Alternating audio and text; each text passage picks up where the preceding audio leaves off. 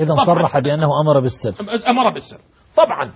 فيما يتعلق بقضية أن بني أمية كان نهجهم قائما على سب علي وأن هذه القضية ليست مرتبطة فقط بمعاوية وإنما كل النهج الأموي والحكم الأموي وكل حكام بني أمية كان هذا على عمر بن عبد العزيز. على المهم أن ابن تيمية يصرح بهذا في مواضع متعددة وهو أنه من خصوصيات حكم بني أمية الوقوع في من؟ في علي أحسن. يقول هذه من, من, من الأمور التي أخذت على بني أمية أنهم ماذا؟ أنهم فقط كانوا ماذا؟ يسبون علي فقط يسبون علي ينتقصون من ليس شيئا مهما هذا ولكنه إذا وقع أي كلام على الأول على الخليفة الأول والثاني والثالث فهذا الكفر نجد, الصريح. نجد, نجد أن الدنيا تقوم ولا تقعد والروايات تأتي والأحاديث تأتي و و وإلى غير ذلك بل نجد أنه من يتكلم على معاوية ففيه ما فيه. بل نجد على أنه من يتكلم في يزيد ففيه.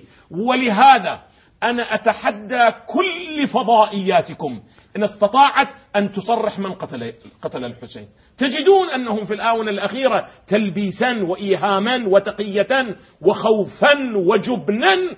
بدأوا ماذا؟ يلعنون من قتل الحسين. ويقولون نحن لا نرضى. اللهم العن من قتل الحسين. اللهم العن من رضي بقتل الحسين. تجرؤون؟ قولوا من قتل الحسين؟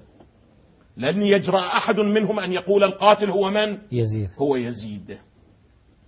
وشيء غريب هذا. وهذه من من التلبيسات. وهذه من اللعب الجديدة التي نجدها على الفضائيات وخصوصا في هذه السنة. الذي تابع الفضائيات في هذه السنة يعرف أنه كان هناك جهد مكثف وحثيث لتبرئة ماذا؟ يزيد. لتبرئة يزيد من قتل الحسين عليه أفضل الصلاة والسلام مع حفظه. نعم نحن نقبل مظلومية الحسين. نقبل أنه شهيد.